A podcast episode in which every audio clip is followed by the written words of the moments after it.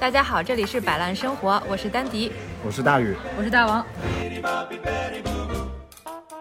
然后，但是你们的内容输出比较持续，所以我就会一直在持续关注，然后也作为一种自己的补充和学习。你记得最早听我们哪期播客吗？我就是从第一期开始，从第一期开始的，第零期第开始，零期开始的，哇塞！ fighter, political insider, sure to be mayor one day.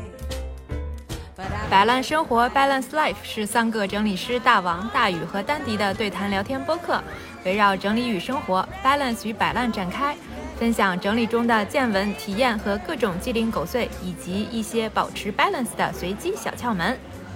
哎哎哎，我们今天迎来了一位飞行嘉宾，哎，是我们特别啊！头号粉丝，嗯，隆重隆重推出。隆重推出，这个是有数据支持的，这是去年的那个小宇宙上面给我们告诉我们的，让我们头号粉丝，不像有一些人啊，说自己每期都听我们的播客，但是啊，我们在数据上是看不见这个人的。嗯真是哎跳，还每次跳我的彩蛋和我的音乐。 好了，那我们就请出 Becky，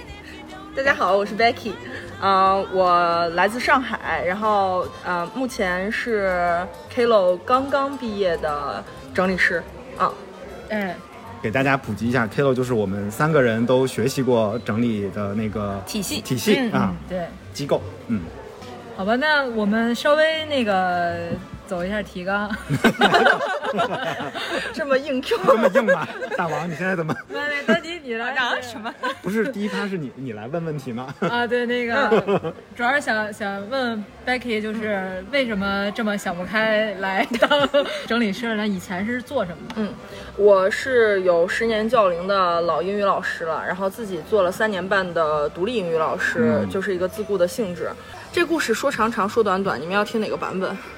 差不多就行了。差不多得了版本时。时代的版本，嗯，就是，呃，因为我们行业前两年经历一个巨变嘛，啊，对大家对很我们了都知道嗯解，就是呃政策方面的原因。然后，呃，我的主营的之前的一个客户群是，呃，国际学校中小学生，其实就在这个范围内啊。然后嗯，射程范围，对我本身是教雅思出身的，但是我不太爱教考试，因为我从小到大学英语也不是为着考试目标去学的英语，我是完全英语学学差不多了，然后呢就考了一个雅思，因为雅思 的 这学霸 模式。真的是，要不然这期你用英文说 吧。而且我听不懂。然后后来我就考了个雅思，就想着雅思单小时在英语教培行业当时是属于课酬比较高的，嗯然后我口语听力呢考了八点五，然后就那会儿哇就去教雅思了，这真八厉害这八点五什么概念？就是我当年出国的时候大概考六，啊满分九、满分是九。嗯啊，一一档是零点五，欧盟。嗯，对，然勉后强。擦线。然后后来就是在这行当干的时间比较长，就一直也都是在英语语培行业做。然后我从入行开始就抱定了一个老娘绝对不会一辈子给别人打工的这个心态，哦嗯想当老板，也不想当老板，可能是不想我被别人管，我爱对我爱工作，但我不爱上班儿，尤其不爱坐班儿。双减之后吧，然后我当时就在想，说我得给自己找条就是 backup 的路线，就是就是不知道教英语这事儿，就雅思我还能收，高高中以上学生我还能收，但我又不爱教雅思。然后现在教教英语的感觉跟我们小时候学英语的感觉完全不一样，就是大家都很功利。嗯，我小视为目的。对我小时候学英语的时候，我就觉得我妈可能当时让我试了，比方说，呃，画画啊、弹古筝啊，然后跳舞啊，就发现我都不太合适。然后呢，她就说：“那你学英语试试。”然后就试这个，就试的还可以，就没有太辛苦，就就学下来了。这个是什么时候的事儿？是二零二零年还是二零二一年？双减，对对对双减二一年，二一年，啊对就二两年，两年以前。对对对，哦二一年。然后呢，那个时候我当时就想着说，那我得思考一下，我还除了英语以外，还有什么我比较擅长或者喜欢干的事儿吧。因为我是没有办法逼自己干自己不擅长或者不喜欢的事儿。然后那会儿。先想着说，那我教不成中国人嗯说英语，我教老外说中中文。然后 呢但，这是一个一一回事儿吗？还是其实不是一挺回不事一儿样的？得考别的啊证儿就嘛是教雅思一个看你小水平时当时，嗯，你就是再怎么收，现在也不会低过五百了。然后教老这么外 挣钱的，教老外中文一个小时四十，我不如去扫地。那么便宜，嗯，然后呢，当时入行的时候没有了解行情，然后没有用倒逼的手法先去市场看一看，嗯就觉得这事儿先去弄，我去考个研嘛。然后还当时想考统计的在职的汉硕，结果巨卷，就大家都是在比拼那个米粒花上绣花的功夫。嗯，然后我也觉得挺没意思的。然后呢，当时我还呃，因为我我的户口在西安，我还得回西安去考试。然后一回西安，我给封家里了。然后就老天爷第一年就没怎么就是给我这个考研的机会。哦然后第二年我命运对，第二年我老公考研考了那个就是工程管理 MEM，然后是属于呃管理类硕士联考。然后当时我就想着说，对，他是他是二一年考考上了，他只花了仨月哇。然后呢，英语天选考研人英英语考了他们班第一， 因为我我还没说这 个学前霸夫 妻，真前的情是我和我老公是高中来北京比双语大赛认识的，哦然后天呐，他比我高一级，嗯，然后不是一个高中的，在西安，所以就就我俩都属于可能小的时候就这方面还行，就是有底子这种，所以呢，但是他他他是学理的，就是在理科生里面语文、英语比较好那种。我我考管理类，就是为什么我说考这个，当时是想着说，我小的时候心情一不好，特别喜欢干一事儿，就把我们家书架上的书全扒拉下来，然后重新分类再排上去。对我来说，这种物理空间的有序恢复，有助于我就是心绪的呃这个呃呃冷静吧。然后我当时就就是学习压力一大，初三、高三就特别喜欢干这个事儿。然后我自己家的东西也都有很固定的位置，所以我就想着说，那我要不然试试去考个那个图书情报，去看看能不能进图书馆当个管员儿。那会儿还没有 ChatGPT，对吧？你啊我你要那会儿是还是二一年，还是二二二？年了，二二年考研，就想说还再考嗯考一年，但是他要考数学，虽然是初等数学吧。嗯我以前就是那种到工作头一两年做噩梦还会梦见考数学的那种 人。然后呢，但是就隔了这么多年，也不知道哪儿来的雄心豹子胆，说我再试试，初等数学嘛。结果你知道他考什么吗？他考一个桌子上八个杯子口冲上，然后每次你操作只能往下翻仨杯子，嗯问你哦这样操作几次可以把杯子口全冲下感，觉像奥数题一就样是。奥数 题。这我在蜜桃的大大神版里边 见的。对，然后呢，我当时就学到，你看今天大家看我这儿还有好多痘印儿，就是内分泌失调，你知道吧？压力好这么大狠呀呢然后每每天天推荐一个药儿， 然后每天我老公看我就觉得，他说他当时形容我就觉得我人已经就 dead inside，、就是人已经眼神无光了，就涣散。然后我又学的那么痛苦哈，然后就有一天早上起床，我不知道，可能那阵儿偶然偶偶尔上网能看到什么国家现在大力发展什么收纳师行业，然后我就问我老公说：“你觉得我去当个收纳师怎么样？”然后我就看到他眼眼神儿腾一下就亮了。他说我觉得这可能真是个路，因为因为他比较了解我的生活习性。然后我老公是，就是我跟你们之前也聊过啊，我认为一个就是我见过极简的不能再极简的人了，他没有收纳的需求。嗯，但是我搬过去了以后，也没有在这方面跟他有矛盾，就是因为我自己的东西我收的就是还可以。嗯，然后他就说你可以试试，然后我就开始做功课嘛。完了，我给我妈打电话，我就说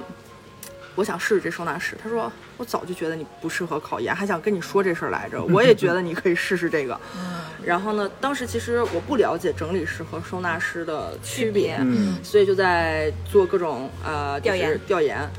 最后我是从商业模式上就是了解到了 Klo，就是大家哇塞！你看咱都没有嗯了解过这种 东西，对，就是就是 Klo 的模式跟我之前在干的事儿，除了内容不一样，模式几乎是一样的。嗯就是我的工作也牵扯到你要自己干前期的文案、美工、销售、市场，嗯，呃，服务，对吧？我们的服务就是包含培训就。相当于是一个人是一家公司嘛。嗯对吧，前期后期都得干。就我那会儿就觉得，如果我干这个，其实我转型的成本不高。嗯，然后包括我报课的时候哈，大家都知道这课不便宜。嗯，我当时的想法就是，我如果学这东西，哪怕我不赚钱，能帮我们家里面那些不善整理的人解决他们的问题，也不算白花钱吧。嗯就是抱了这么一个托底的想法。啊，就没有抱那种说我一定要靠这个玩意儿挣大钱，我把它当成一条可以尝试的路，嗯，这样我不至于为了着急赚钱让自己动作变形。嗯，哎啊，这个还是挺少见的，就是一开始说做这个职业，然后家里人都很都很支持两眼冒光的支持你，现在嗯我妈也不支持 我。对，就就因为之前我也跟啊、就是 Eric 老师做过一期播客，大王听了，在底下还跟我说，听到我妈支持我干这事儿的时候，觉得非常还不行，容易。对，嗯，对，呃，我觉得我们家人就是知道我是我那种性格，就是如果不愿意干的事儿，八抬大轿抬我，我也干不了的。然后他们也比较了解我擅长做什么事儿，就是我是一个个性非常鲜明的人，所以嗯，就我也觉得挺幸运的，就是这个有家人支持，实际上是一个你能开始的一个很重要的一个、一个一个条件啊。因为像前两天回家，然后我还跟丹迪说，我妈已经开始给我找工作了，给我找什么什么也是什么社区嗯啊，社区什么这个那个的，然后。然后我妈就会问说，怎么别人在一家公司能待个十年？然后我说，我说他之所以能待十年，是因为他有房贷要还，然后且他没得选了，因为因为他如果想出去的话，他现在在这家公司是没有竞争力的。嗯，对，然后然后我说到这件事，其实我就想到以前宇哥说，就是说他不之前说他有的选吗？嗯，我觉得这是一个特别幸运或者很幸福奢侈的一事儿。件事儿。嗯对，然后也说到，虽然虽然可能 Becky 的妈妈是这种语言上直接支持，但是其实我们的父母是属于那种，他只要身体健康，嗯他也是一种支持。它是一种变相支持，对，对这对也是之前对丹妮对对提到，对所以我就觉得啊，那就好吧，你只要身体健康，对只是希望你过得好一点，对嗯对，只希生活望方式，对对对对。嗯所以就 Becky 妈妈这么支持，还是我还挺感慨的。我回西安开过一次分享会，我妈还带她闺蜜来听了。嗯，但是我妈其实并，就是实际上说说说实话，我我觉得我妈在我做这件事情上，小的时候她是起一个极大的反作用的，因为我我是一个就是跟我妈脑型完全相反的。嗯这脑型这个概念，之前大家在前面的节目里应该有有听过，老听众应该有了解。我是右左脑，我妈是左右脑。然后我妈在北方生活，她特别在意落灰这事儿。嗯但是就我是需要有藏有漏的这种收纳，它就是驴粪蛋表面光是收纳。都关关在柜子所以里，呢，呃，最关键一件事儿就是我跟他生活在同一个空间的时候，他是，呃，就是无法控制自己要去擦我的房间的灰，然后要帮我把东西收起来，就导致我找不着东西。从小因为这事儿跟他吵了很多架。嗯。所以我在初期去报这个课的时候，我不关注收纳的方式的学习，我更关注如何处理，就是收纳方式不一样，大家怎么去解决这个矛盾和沟通和咨询的这个板块。嗯就这个对我来说是一个，我觉得我也需要去更多的去吸取别人的经验的环节。嗯因为我妈去听我的那个现场的那个收纳会，不是收纳，现场的那个分享会的时候，就是举到一些案例嘛，然后她在底下就是那种，啊我可受不了，就是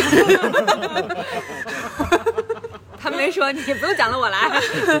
人家就说、啊、怎么能这样？然后，但是他又觉得，因为我妈是特别会会打包，就是嗯、呃我没跟大家分享过，其实我是在北京前前后后待过两年，广州也生活过，搬过很多次家，嗯就是上海也待了两年。我的跨省搬家嗯就搬家搬了很多次，我妈其实是在过去的十年当中相当高频的要帮我打包一些东西嗯寄给我，然后我妈的打包能力是非常非常强，就是她会帮你把所有的东西软的包硬的打包的好好的寄过来，不会碎啊嗯什么的。所以这一点上她特别擅长，而且干活干得很细嘛，就是那一代人的特点。对然后我妈就说沟通我可能不行，但你这活儿我觉得我也能干。嗯然后她就说下次如果你要上门儿回西安有有活儿接了，你把我带上，我不说话，我给你干活儿。 然后，然后就是就是，嗯但是我觉得他不说话这事儿，他很难控制。对对，嗯，这个就是我们以前老说那个，其实你特别擅长干的事儿，尤其是这种对自己的这个工作能力特别有信心的人，其实在我觉得在整理整理这个行业里边，反倒不见得是适合的，嗯，因为他过于自信，他相信自己这个方法是普世的，嗯很多人觉得这个是适合所有人的。然而就像 Becky 刚刚讲的，他那个童年的悲惨的经历一样，就是其实并其实并不见得是适合呃除他以外的任何人的，所以其实。这个时候，就当我们之前也聊过这个话题啊，就是说大家觉得说，呃，我们常就是作为整理师，有人说我想我想做这个行业，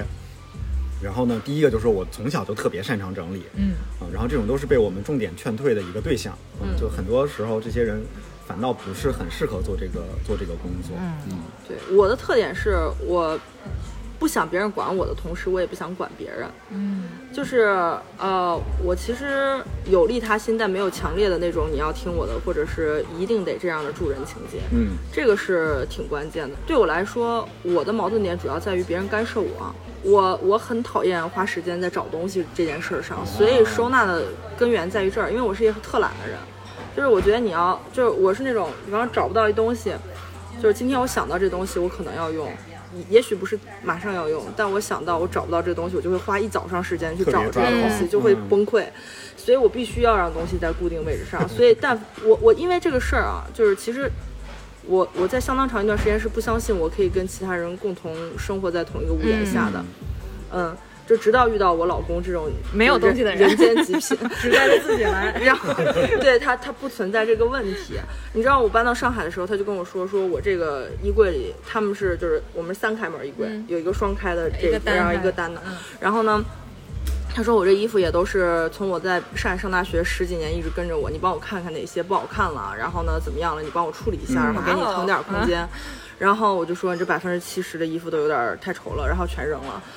他仍然能生活，因为他上班穿工作服，一夏天就两件优衣库短袖换。然后他买鞋呢是要穿到就他有穿点到烂嗯就是足外翻，就外面那条已经磨得平了，哦扔一双旧的再进一双新的，就是没有人告诉他进一出一的原 则，但他一直秉行这样的原则。而且他要买一大件儿呢，他会放在购物车，可能想个两三个月到半年的时间。嗯然后它的入口管制就在用四象限的这个重要紧急坐标，这东西是不是重要，是不是我立刻就要要，然后呢来控制。那我我稍有点好奇，那就是你老公他他的爱好点在哪儿？就是他感觉感觉他比如平时比如穿吃穿上面好像都没有什么，嗯，他特别是爱这种吃，但是他没有主动去吃的这个，就是发掘吃好吃的东西这个经历。就感觉他没有花那钱的他地那儿。他那他做嘛？，对，你可以把它理解成一只貔貅， 就是他不花钱，嗯，嗯，他会做饭，哦， 然后就是疫情期间稍微有点空呢，就是可可以复复刻什么朱里米做什么上海枪饼，然真后哦那厉种害嗯！就朱丽是米听说过 朱丽米是中国一级面点师，是非常厉害的一个上海的一个老师傅。是是带着国徽那种啊，吗？不，一级还不带不带国内的那特级烹饪大那师那，那特级烹饪大师。嗯对，就他特他喜欢吃，但是然后他爱好也是就是看这些视频，但是你让他出去找，就我的特长是点菜。就他特别乐于把这种就是权利交给你权利交给我，嗯做他被选择我剥夺点菜权利终身，就是，然后就是出门就是我选地儿，然后他跟我去吃，然后他就挺高兴。但如果我不带他出去，他就没有那个自觉，就是自己想要主动去探索这事儿的这种这种哦行动力，行动力对。然后他下班的业余时间呢，就是刷 B 站的视频，然后呢看到打打游戏。但是现在工作和学习忙起来以后，也不太打游戏。就是我们每年对他来说大的开支，可能就是，呃，他愿意花钱在生产力工具上，比方说换一个。嗯呃，电子产品对，就是嗯比方说折叠屏的手机，嗯或者是说为了嗯打什么赛博朋克二零七七配一个六核的电脑自己装，啊就是就是没有时间玩儿，反正就是先配上，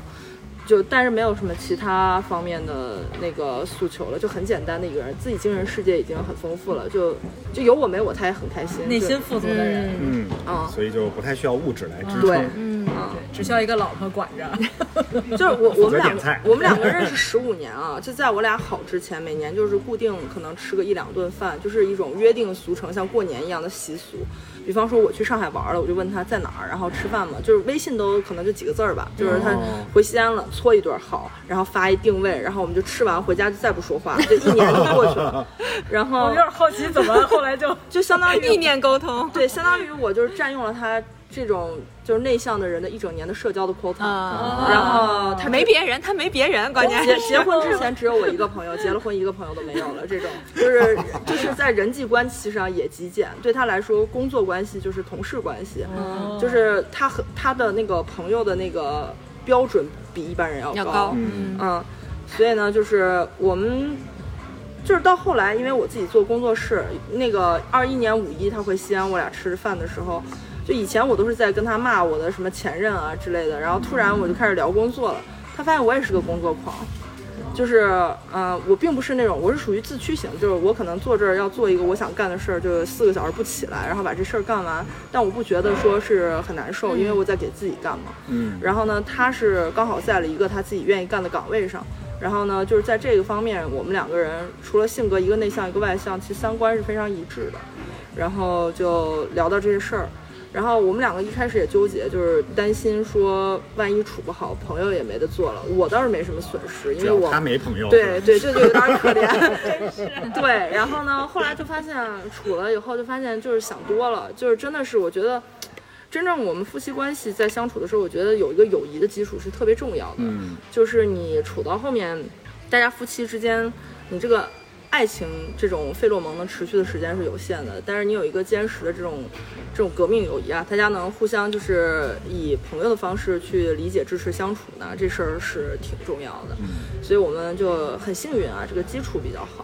然后就以前也没想过，你要跟我再小一点的时候，我其实会觉得他这样男孩儿就是人很好，但是可能不好玩儿。嗯，嗯，嗯，不够有趣，对。但是后来我发现共同生活了以后，我发现是我小的时候对有趣的理解嗯太狭隘。是 学习了， 学习了。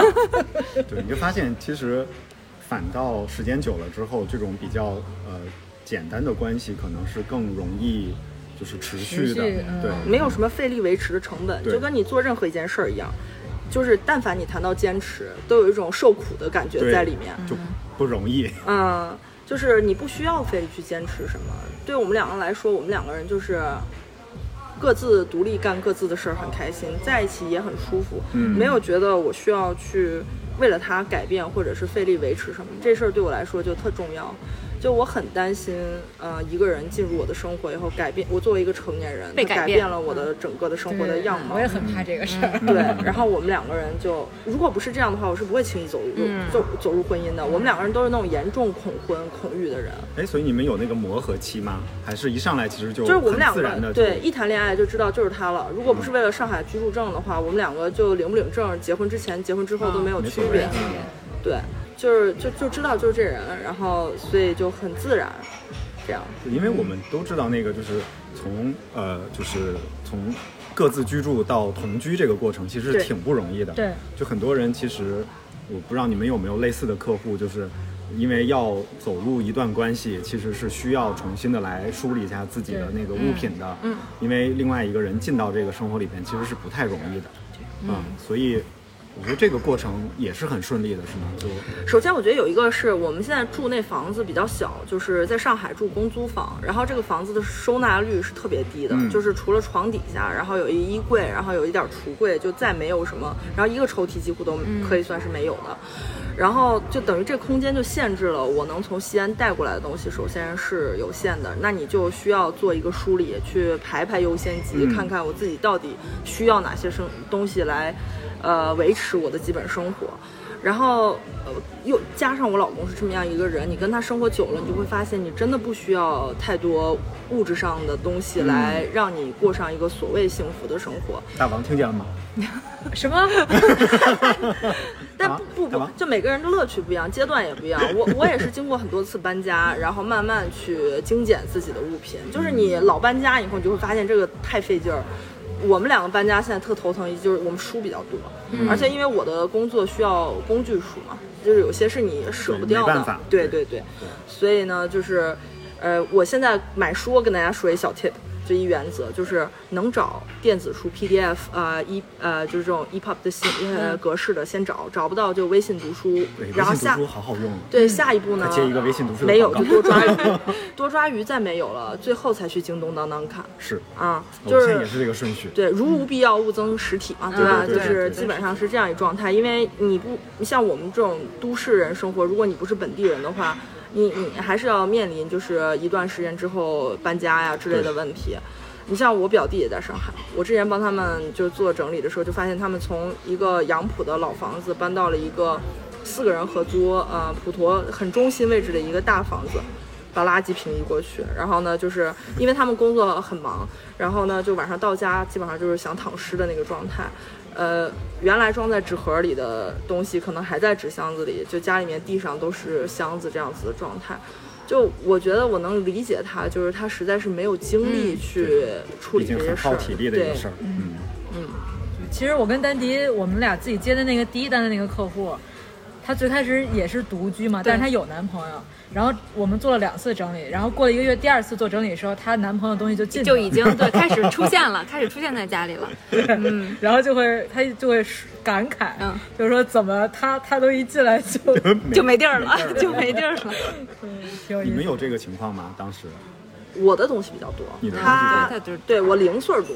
然后呢，就是我们比较占空间的还是书吧。嗯我们两个人的衣物啊，就现在都还属于比较精简的状态。嗯我可能鞋比他多几双。哎，但这是在你学整理之前，对吧？对，已经对，是就是就是这样生活状态，因为你确实是没有地儿摆不下，然后你就要考虑哪些东西你需要。嗯，然后那呃，你那你学习了整理之后，就是你们家有重新的在做一些动作吗，我们两个人的痛点是在于，就是目前这个空间，我们两个人如果都在家办公，会互相干扰。嗯，嗯，然后就搬家是我们最主要解决我们矛盾的，就是就生活上主要矛盾。嗯，我们要等下一步人才公寓有一就是给我们啊开放了，然后呢去去申请，对，已经申请了，但是一直不知道什么时候能嗯没搬下吧来这事儿。嗯然后，然后呢，嗯，目前反正也会时不时的，就是整一整。但是我就是因为很懒嘛，我东西都有固定位置，其实就大家都做了，嗯你就知道你生活习惯是这样的，你没有太大的维护的成本对，啊、所以就是对我来说，这个整不整这个事儿。呃，疫情的时候，上海关的时间比较久，嗯所以呢，可能会有一些就是发的那些粮食什么的，嗯嗯这些你需要去整一整，然后呢，放的比较久的肉啊什么的这些，然后淘汰一批。其他的物品，除了消耗品以外，我们留存在家里的需要整的东西真不多。嗯，就是我们没有这种，就是生活的烦恼。一个是你空间小，啊、再一个就是东西少。东西少，嗯，嗯，摊上一个极简的老公是非常的非常幸幸福福的事儿。 对，真是幸福，就没有这方面的矛盾。嗯而且我老公是一个不会拿自己的标准去要求别人的人，就是我买衣服呢，他就说女孩儿你喜欢就多买两件儿，我要买什么他很干脆的。如果说我换一电脑，他说换，但是他要换一个东西，他就要想半天。嗯，真好。那此时丹迪也可以分享自己的老公， 那他这是想买什么自己买的吗？肯 定也爱好非常广泛。 不是，现在我我其实我有一个我有一个问题想问 Becky，就是刚才 Becky，我觉得到现在我就觉得 Becky 的这个状态，就是因为她一开始了解这个就是行业，她其实是跟我的这个过程可能是有点相反。我可能是先了解哦，好像我很喜欢整理，或者说我很擅长这件事情，然后我就会看，就是偶尔会刷到别的整理师在做什么。我可能是先去了解那个呃整理师是做什么，然后我再去找，比如说一个机构或者怎么样。嗯好像 Becky 是先大概对机构的经营模式有所了解，然后发现跟自己现在的工作状态好像有点儿就是可以平移的地方。啊嗯嗯，那我我的问题是，就是就是在 Becky 决定学之前或者学之后吧，嗯对未来就整理师这个工作有没有什么想象？比如说你脑海里有没有什么画面是觉得好像整理师是，呃，什么样的？什么什么样的？就是我知道这个工作它是有脑力和体力双重的需求的，但是我直到真的去上门了以后，才会有切实的体验，它到底对你的体力的要求是多大。嗯这个事儿是你之前不做，你想是不能想的特别具体的。然后，呃，我的想法是因为我是老师转行，嗯所以我后面的精力可能主要也是放在课程的研发和讲授上面。就是上门对我来说，是你必须要有一线的经验，你才有特别具体的案例可以拿出来讲，拿出来分享。但这个它就不会去占我工作的主要部分，因为我会希望把我的经验通过我呃的整合，然后呢传播给更多的人，然后就是再往后，随着我年龄的增长，我我觉得我这个体能的事儿肯定是会一定会下降，嗯所以我就要考虑长远来说的话，未来很多的工作可能是需要去培植新人，然后呢带团队去做，所以我对这个工作的想象，嗯，因为之前我有看到其他的一些机构的经营模式，然后就觉得很多是很像，呃，比方说我们传统的那些教培行业打造明星老师，然后呢，但是你还是隶属于他下面这个的机构这样子的。嗯呃，我就是对这种模式，我仔细斟酌了一下，我当时可能就犹豫犹豫在这个地方，我到底嗯愿不愿意？你说我换一个行业，然后又变回一个类似类似给别人打工的这么一个状态，然后嗯我得出来的结论是不愿意。嗯，然后我又比较认可，因为我本身是做独立老师，我相相当于说我的所有的学生来，嗯，做的课程都是高度定制，就每个人的课都不一样，哪怕我们讲一样内容，针对不同的个体讲法也是不一样，所以我很认可以人为本这个理念，嗯就我本身就是这样一人。所以就是能进 KLO，其实也是一个很自然的事情吧，对我来说。嗯这样对，那我觉得还是那个视角挺不一样的，因为对我来说的话，因为可能之前的工作经历其实一直是一个打工人的身份，所以呢，我的脑海里面可以可能就在我开始去了解之前，我没有太多关于自由职业的想象。我的脑海里面想象的更多的是，比如说我是一个整理，这个我能想象到啊，比如说当整理师之后去是去到家里面啊给人家做服务啊，或者是说带着别人去一起一起整理，这个是我是有想象的。但是对于这个怎么去。呃，经营这件事情，或者说我是我我我我的身份是一个自雇者也好，还是说老板也好，这个我的想象是，就可能是几乎是比较零所以空白赚不着钱嘛，对不 对？不要再说这件事情了。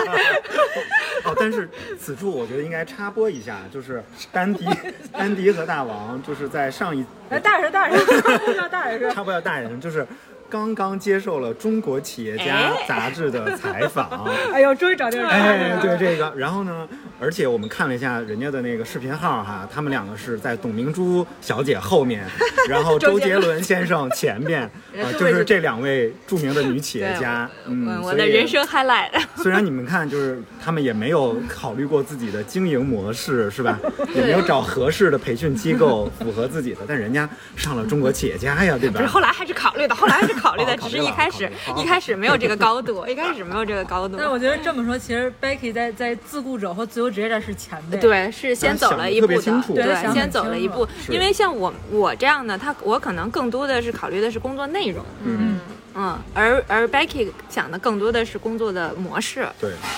我可能更多的考虑就是，嗯，你做什么一开始都不会直接上来就赚钱，哪怕我当老师，就是最开始要启动的时候，呃，也是需要在前期投入一些就是时间去做一些吸引别人的沙龙活动或者什么，嗯都是差不太多的。人间清醒，嗯对，人家挺喜这欢。真的是。嗯，就是就是我没有指望着进到这个行业很快就收回成本，他也不是那个看看中了什么年入百、月入月百入万十万，月入百万什么的那种对，啊。那忽忽悠忽悠不了 Becky，对，对，所以我我的想法就是这事儿我还愿意做，嗯我愿意长期做，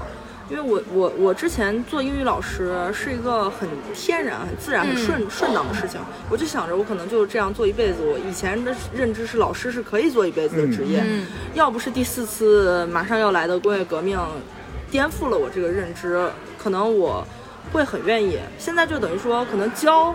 还是一个专业的技能，教什么？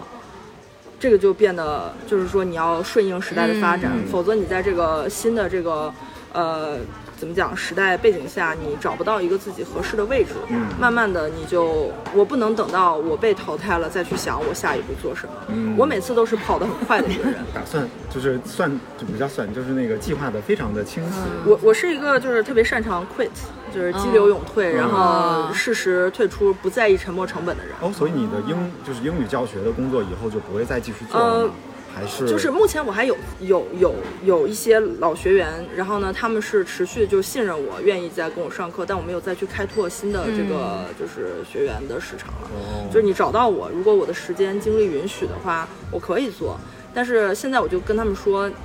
如果你们有 access 去 ChatGPT，我没什么更多的能给你。嗯嗯，我我会就是等，如果你真的能用，我就不会再收你的钱了，嗯因为我觉得没有必要，嗯然后我觉得你们可以约我出来吃饭了，就是就咱们就就换个方式变成朋友了相处嗯了，对。有没有可能就是这个整理的工作跟英语教学结合呢？呃，我们目前在开发一个双语亲子整理的课程，就是嗯呃第一段的这个地方，就是相当于教家长怎么样在教孩子成为一个井井有条的孩子的同时，可以加入一点英文的元素，嗯做一点启蒙这样这子。个挺有意思呃的。 ，life life organized in English。嗯，对这个这是这是一个 doer，这是一个三十一三十一岁的可以去参加 吗？可以啊，可以，你可以为你未来的孩子做个我准备想。想学英语，哎其实，其实很多成人在学英语的过程，实际上就是，如果你家有孩子，陪着孩子学，自己就能重新学，因为对你这是一个就是挺自然的学习过程。因为，因为你知道，道我们学校的这个大班英语教学，它受班型的限制和老师的教学的方式的限制，它实际上是不太符合人的语言就是发展和这个认知规律的。嗯，但是小朋友学一门外语，跟你学母语其实没多大嗯特别嗯区容别。易的，就等于说，比方说这一手机，对吧？妈妈告他这叫手机，或者你告他这叫 iPhone，你告他什么他就记对什么，他不太会有这个外语的概念。对，嗯，那成人很多是因为我们有很多先入为主的东嗯，西，有固化思维了，所以呢，你就会觉得有各种各样的坎儿，就是你你把你放低到跟小朋友同步的这个阶段就比较容易，然后你学一点儿，你就会觉得挺开心的。嗯啊，而而且其实现在有很多的，呃，有很多的孩子其实马上要出国嘛，然后大家其实是有很多家长是担心的，因为孩子的独立生活的能力不怎么强。对对对，嗯然后你出国了之后，你会发现，就算你的雅思考了七点五，考了八，但是你到家里边之后，你会依然发现，你不知道那个衣橱到底应该叫啥，嗯，或者对很多的对家具你是不知道它叫什么名字的对。你去对超市的时候，你发现那些食物的种类，就是对你中文名中文名都知道，英文名不知道怎么叫。嗯对这其个实这个我有我有就切是身感切感身同体身验受，对，对发学现校是教的英语其对实出国不对不好使。对而且当时很多出国的人，他即使他不接触社会，然后他即使念到大学，可能两年三年了，他连黄瓜的英文他可能都不知道叫什么。对嗯，那那我还有一个问题问 Becky，就是我们我们摆烂生活是什么时候出现在你的生命里的？没问题。我问题在我在做功课的时候就做到 Klo，然后就把我能在公众平台上看到的所有在 Klo 这个体系下的这些这些就是接受过 Klo 认证的这些都能搜了一遍，对，然后能加的关能全都关注加的了全关了。嗯，然后，但是你们的内容输出比较持续，所以我就会一直在持续关注，然嗯后也作为一种自己的补充和学习。你记得最早听我们哪期播客吗？我就是从第一期开始从疯狂看，第一期开始的哇，第零期第开始，零期开始的对，对哇塞！然后结果他就去学别的老师那儿学了 三节课，当时当时这是个我三会剪进去对的。对都是剪进去的。对，当时学三级课是这样的啊，我当时是问客服，我是说老师老师之间有什么区别？他说你打算在哪儿从业，你就报哪儿的老师，嗯这样一回事儿。嗯，然后呢，啊，当然了，我这次来北京，也发没有现上我们，也没有上我们的课，发现你们上了别的老对师的课你，们你们你们同时在开课是同一天，对吧？然后他就选择了别的老 师，放弃了丹地和没事儿没事儿，还有机会，我们还会再来的，对吧？这课不怕多上嘛，每个老师风格不一样，就是对我。们 Becky 的这颗韭菜，我们是割定了，是吧？可以 可以可以可以，咱们资源互换对吧？是吧？我上一遍，教英语，嗯，对吧？资源互质是吧？就是这样。对对对，嗯，所以你其实我我觉得你也经历了很多的老师了，对然后你有什么就是上课呀，嗯然后包括跟着老师们上门做整理啊，你有什么比较新鲜的那个体验体验想或者想感受感受想跟大家分享的吗？或者跟你之前想象的不一样的，嗯，或者就差是不我多觉的得你学的东西跟你在实践当中遇到具体的情况，实际上是有蛮多差池的。嗯，就是你学的一套很标准化的操作流程啊，在实际的应用过程当中，比方说客户说他觉得他不需要，嗯，或者是说呃这个环节他不理解这么做有什么意义，从事就是在这个团队当中去主导咨询的这个人的本身的这个人的综合素质的要求是很高的，是这不是你上个课对就能学到的东西，对，嗯嗯，然后这个其实就是，呃，我记得我们我们理事长这个镜子老师当时说过一句话，就是你的这个生活经历越丰富，对你从事这个行业是越有帮助的。嗯就是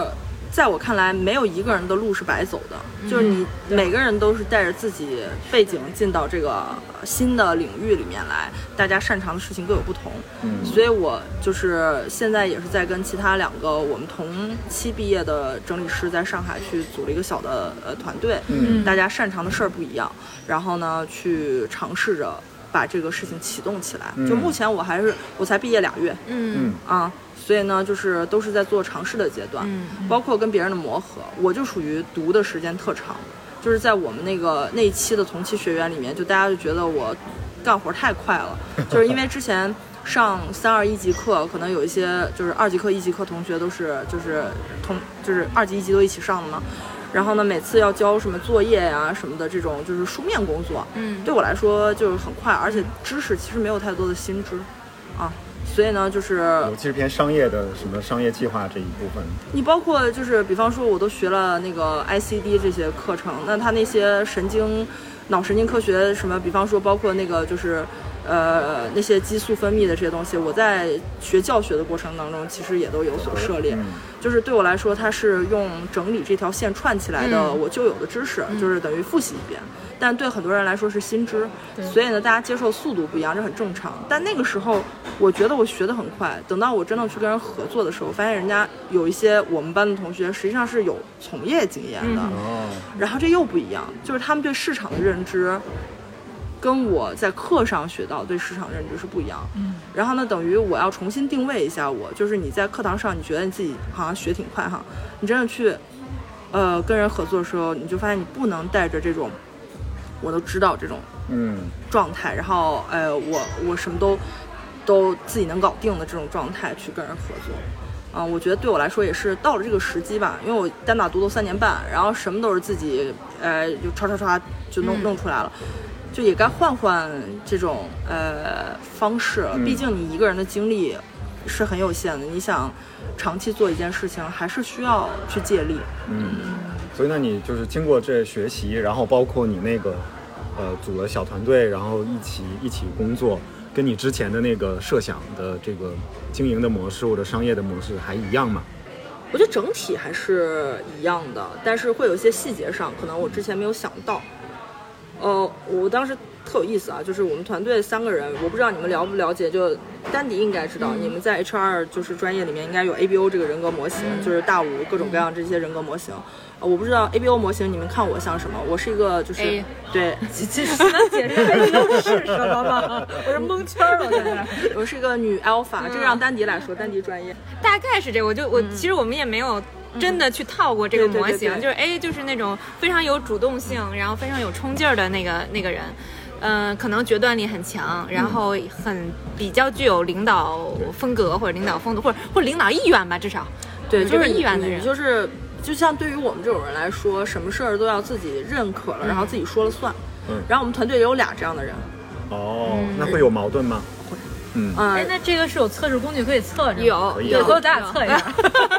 对，然后但我们团队 分很好，手了，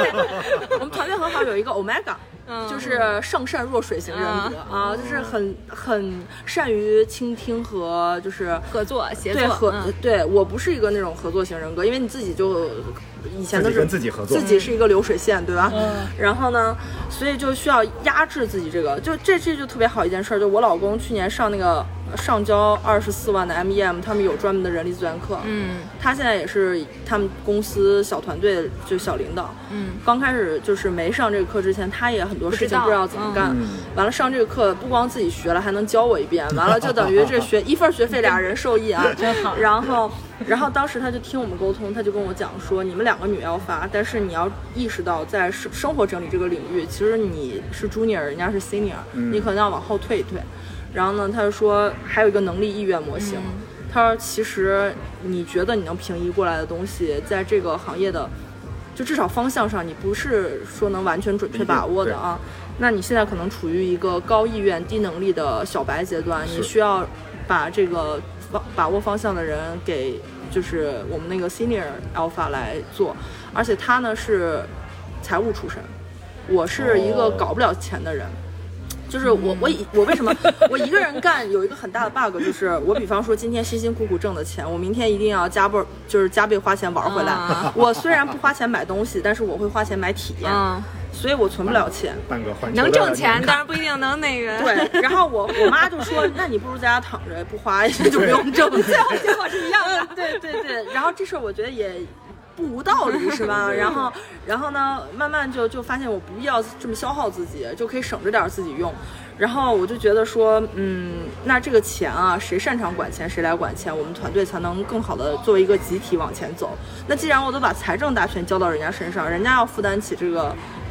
责任，主要的责对，任那方向就理应由人家来把握。只是我们当时在一开始的时候，大家可能会有一个先入为主判断，就是比方说课程这方面我来主抓，但是我设计出来这个大纲的方向跟他们对市场的判断是有一点不一样有一点偏差的嗯啊。然后呢，他们又是宝妈，对吧？做亲子、这一块儿其实是比我更擅长懂嗯的，因为我以前的学生都是学龄以上的学生，就不是嗯在亲子这个年龄段儿的，所以我就很需要听他们的意见，我觉得是好事儿。嗯就是包括这些争执啊什么，都是很有价值的事情。就是大家如果不去把这个事情讲出来，你是不知道我们有这种信息差的。嗯所以我都觉得是蛮正常，也蛮健康的。嗯，嗯，那嗯其实这些沟通的技巧，很很多时候是在我们之前的生活经验或者工作经验里面也是要学，对是也也是要嗯得到的。就因为你跟客户沟通也会有信息嗯差，也会有客户不理解，说你为什么要这么做，或者他就要那样的。对，我觉得这个都是在之前的工作经历里边都各有各有那个，嗯嗯。但我还有一个问题，就是像比如说你们整理师哈，就是刚才比如说刚才 Becky 说的是一个合作，那你现在有一个团队合作。那合作是一个你们做整理师的一个固定模式吗？就是可能我没有太想过这种，嗯我们三个人属于怎么讲？就是一开始我们现在阶段是尝试项目合作，嗯就可能先捏过一个课出来，然后呢做一些相关的推广活动、沙龙啊、什嗯么直播之类的，然后再看后期，呃，就是是不是要固固定下来，嗯然后也有谈一些后期的模式，但现在都还在磨合阶段，不好说这个事情会不会。真的能最后以一种长久的模式，但我们是希望往这个方向去走、啊。嗯然后呢，最好是这样，就是因为我们都是自雇的模式，在这个大的体系下 OK，嗯那一定会存在一种，就比方说临时有急活儿，你招不来人，然后呢这种尴尬的局面。如果你有一个相对就是呃稳固的团体，就能比较好的去面对这样子的困局。嗯啊，我觉得它是有这样一个好处，但是我们各自都有各自其他的事情。对吧？比方说，我现在还是有一些课要做，然后呢，包括我自己安排了去这儿去那儿的，都是还是其实就是就怎么说，像你们现在也还是有一定程度的合、合作，就是松散和紧密的这个这个区别啊。 哎，那我我想问一下，就是你那两个伙伴，他们也是在全职做这个事儿吗？就我们都属于这其实不能叫全职，叫专专职职是吧？就是就等于说，可能你像我，我现在还能算个斜杠吧，slash，就是嗯有点像大宇哥这种情况，就我还有别的事儿。然后他们呃也是，就是说呃。但因为我们都是那种很自由的，就没有说其他的固定的这种哦不用坐班儿那种嗯坐班儿的工作要做，所以就是有一个是已经在杭州有就整理的公司啊，嗯这样子。对，然后我们可能各自还有一些别的，比方说有一个朋友他，呃，还有一保险一摊事儿，就这样。但是都不会要求你说需要把，就是我们有时间自由和空间自由，对吧？我如果当时不是疫情的时候转了网课，我也不会那么轻松的嫁到上海，没有这种后顾之忧，嗯就是这样只子。要你线下铺了一摊事儿，嗯其实想移动都是非常困难的。对对对，我觉得 Becky 刚毕业两个月，感觉想的比我跟丹迪明明白白的 多了，人家都是提前想到了这些东我都西 记好。多小笔记在你心里 边。就是我我可能是属于呃把事情想在前面，然后呢需要通过课程去认识更多的同行，然后去拿到这个资质，但是不是说通过这个课去。在新学这个事儿，因为我本身有自雇者的经验，这个跟可能一些人是不太不一样。样嗯但不一我们样这这就是这一期的同学里面是有很多是已经是整理师，但是他嗯可能学的别的体系，然后呢就是再来深造，所以大家背景都不一样，都有各嗯自擅长的地方。你也不能说说，因为你有一些旧的经验，你会就是像大宇哥刚说，你有那种盲目自信，他不一定能直接的就是帮助到对你嗯你的现在做的事儿有一个帮助，有可能是阻碍。对，嗯很很多时候就是，尤其你是从其他行业转行到整理的这个行业，其实而且很多人以前可能本身就背负着一些那个光芒，是吧？然后其实想放下身段做这个这个工作是不容易的，嗯，现在我我昨天还有朋友问我说，你是不是干收拾屋子？我说对，那我说，那确实我的工作有一部分内容是这样，我也不能说你不对。对而且包括 ChatGPT 聊天都知道，先肯定人家说的对的内容，你再顺着人家话往下点赞的，对吧？ 所以就是我我心想说啊，你说是啥就是啥，你也不是我的客户，嗯 对吧？就是你了不了解不重要， 是。 而且朋友之间有的时候他是为了就是聊天简洁呀、或者怎么样，对他对对就直接指代了，嗯，没有别的意思。好，看还有没有什么什么想问 Becky 的？嗯，难得来一趟。没事，我还会再来， 我还会回来。那 Becky 现在有什么未来的打算吗？可以给我们透露透露。我打算借着今年这个各就是学习的阶段吧，能多去点地儿，就是 呃边边工作边学习边玩儿，把这几件事儿都干了，这就是我今年的一个想法。嗯，啊，至于说特别具体的计划啊，我现在觉得做计划对于我这种人来说，我经过多年的反复失败尝试，我觉得没什么大必要。嗯，因为你真的就时代的巨变，很难计划。就对啊，我觉得我们需要培养的是我们的 resilience，、嗯就是你的适应这个韧性。给哦我翻译一下，对对，就是就是任性，今天的作业啊， 对吧？作就业就是就是你需要能是一个适应能力比较强的人，然后去变化，而不是说要给自己设一框，把自己框死了，嗯那样没什么大的必要吧。然后你浪费了精力不说，最后。我们去合作也是，很多时候你想敲一个 deadline，然后敲出来发现你中间一大堆事儿，就把这事儿就挤后面去了。嗯是的，啊，我觉得就像我们三个录这个播客是一样的，就是我你们要其找实是一种非常即，从最开始的第零期开始，就是一种很即兴的方式来拥抱这些这个这个事情，就是我们也没有排过。其实直到近期，我们可能最近这一两期才会有一个大纲什么，就是这个大纲还是在我们见面了之后要开始录了之前嗯写了几行。对，防止防止跑题跑太远，然后才会写几行大纲，否则对我们之前都不太会做这个做这个事儿。就是我感觉现在这两年大环境对每个人来说都不不是特别好吧，对绝大多数人来说，就是我们要找一种最不费力的方式把事儿先启动起来，然后嗯靠着它的这种惯性往下做。不是要逼自己自律，这种事儿长久不了。嗯，上来就把自己燃烧没了，对，就是包括我，我就是因为我可能劲儿比较大，然后我头两个月 就是做的事儿，然后呢，你像我们理事长看完了以后，包括同学他们都会觉得说，卷呃吗，就是对，觉得我很卷。其实我可能因为自己工作时间长了，我觉得我没有什么太大压嗯力，就别人看到会觉得有啊点可压能对力你。来说这就是惯性。对，然后呢，就是我就是做的就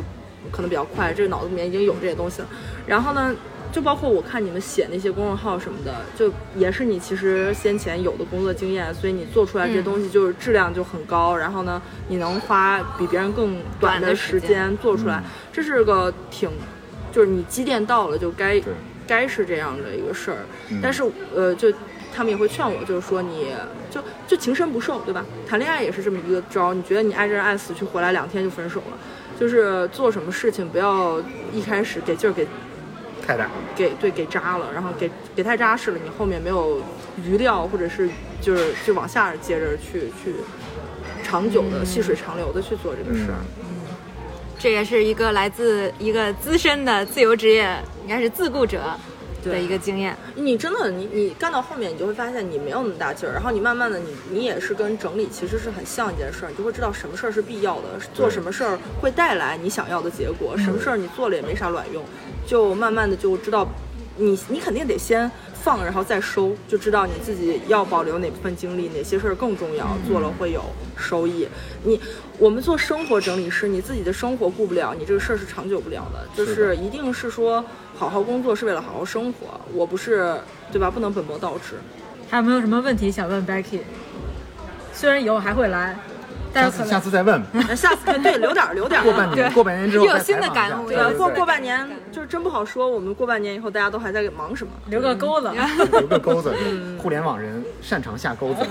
对吧？下次可以到上海来聊，或者去西安玩儿嗯可以聊，可以真的好呀换地儿聊。啊，就对对是对就是，对，那我们这期就这样吧，嗯，那就这样吧。谢谢 Becky，就这谢谢样吧， Becky， 谢谢大家。拜拜。拜拜拜。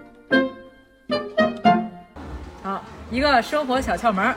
Becky 给我们一个生活小窍门儿，好嘞，呃，就是大家如果做衣橱整理的时候，好多人不是就没就不同的脑型，有些人可能没有概念对这个东西的使用频率。然后有一方法就是说，我们如果你不是那种强迫症很严重的人，你可以在就是最初你大整理衣橱的时候，就是把今年你要挂出来的衣服全部反挂，就是衣钩。就是咱们不是都正着这样挂进去，然后反着挂进去。那你每次要穿的时候，通常你是会把衣架取下来，然后把衣服取回来。那你衣架要再正着挂回去。那一年过后，那些没有被挂回来的衣服，你就可以把它流通掉啊了。哦，还挺有意思的。嗯，这我也是跟别人，跟我的英语教学前辈学的生活整理妙招。生呃活整理的 但是跟你说，我我我们家家属上来就是反着挂，嗯那你就可以正着挂，然后反手挂衣就架，反过来就 vice versa。 那人是不是那个学打打篮 球，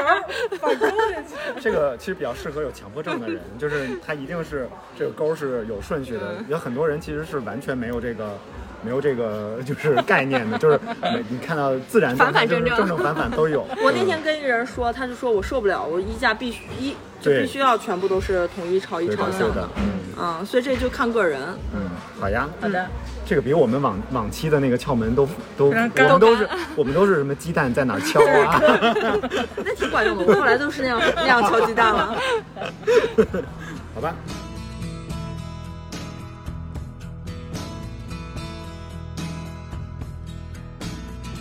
欢迎大家在小宇宙、喜马拉雅、Apple Podcast 订阅收听我们的节目，并在即刻 at 摆烂生活 Balance Life 与我们互动。也欢迎大家向我们提问关于整理、整理师相关的问题，我们会不定期解答，说不定你的提问会变成下一期的话题呢。 Cause you don't love me anymore. 近期摆烂， 刚刚又看我了，大王你最近摆烂了吗？然后我最近摆烂了，但是摆烂的很开心，因为我马上这周日就要出发去厦门玩去了。哎，然后，丹迪 被带着摆，今天中午吃饭的时候被带走了。 就这样吧。嗯，好的， When I lost your love, I wake up in the morning and I wonder why everything's the same.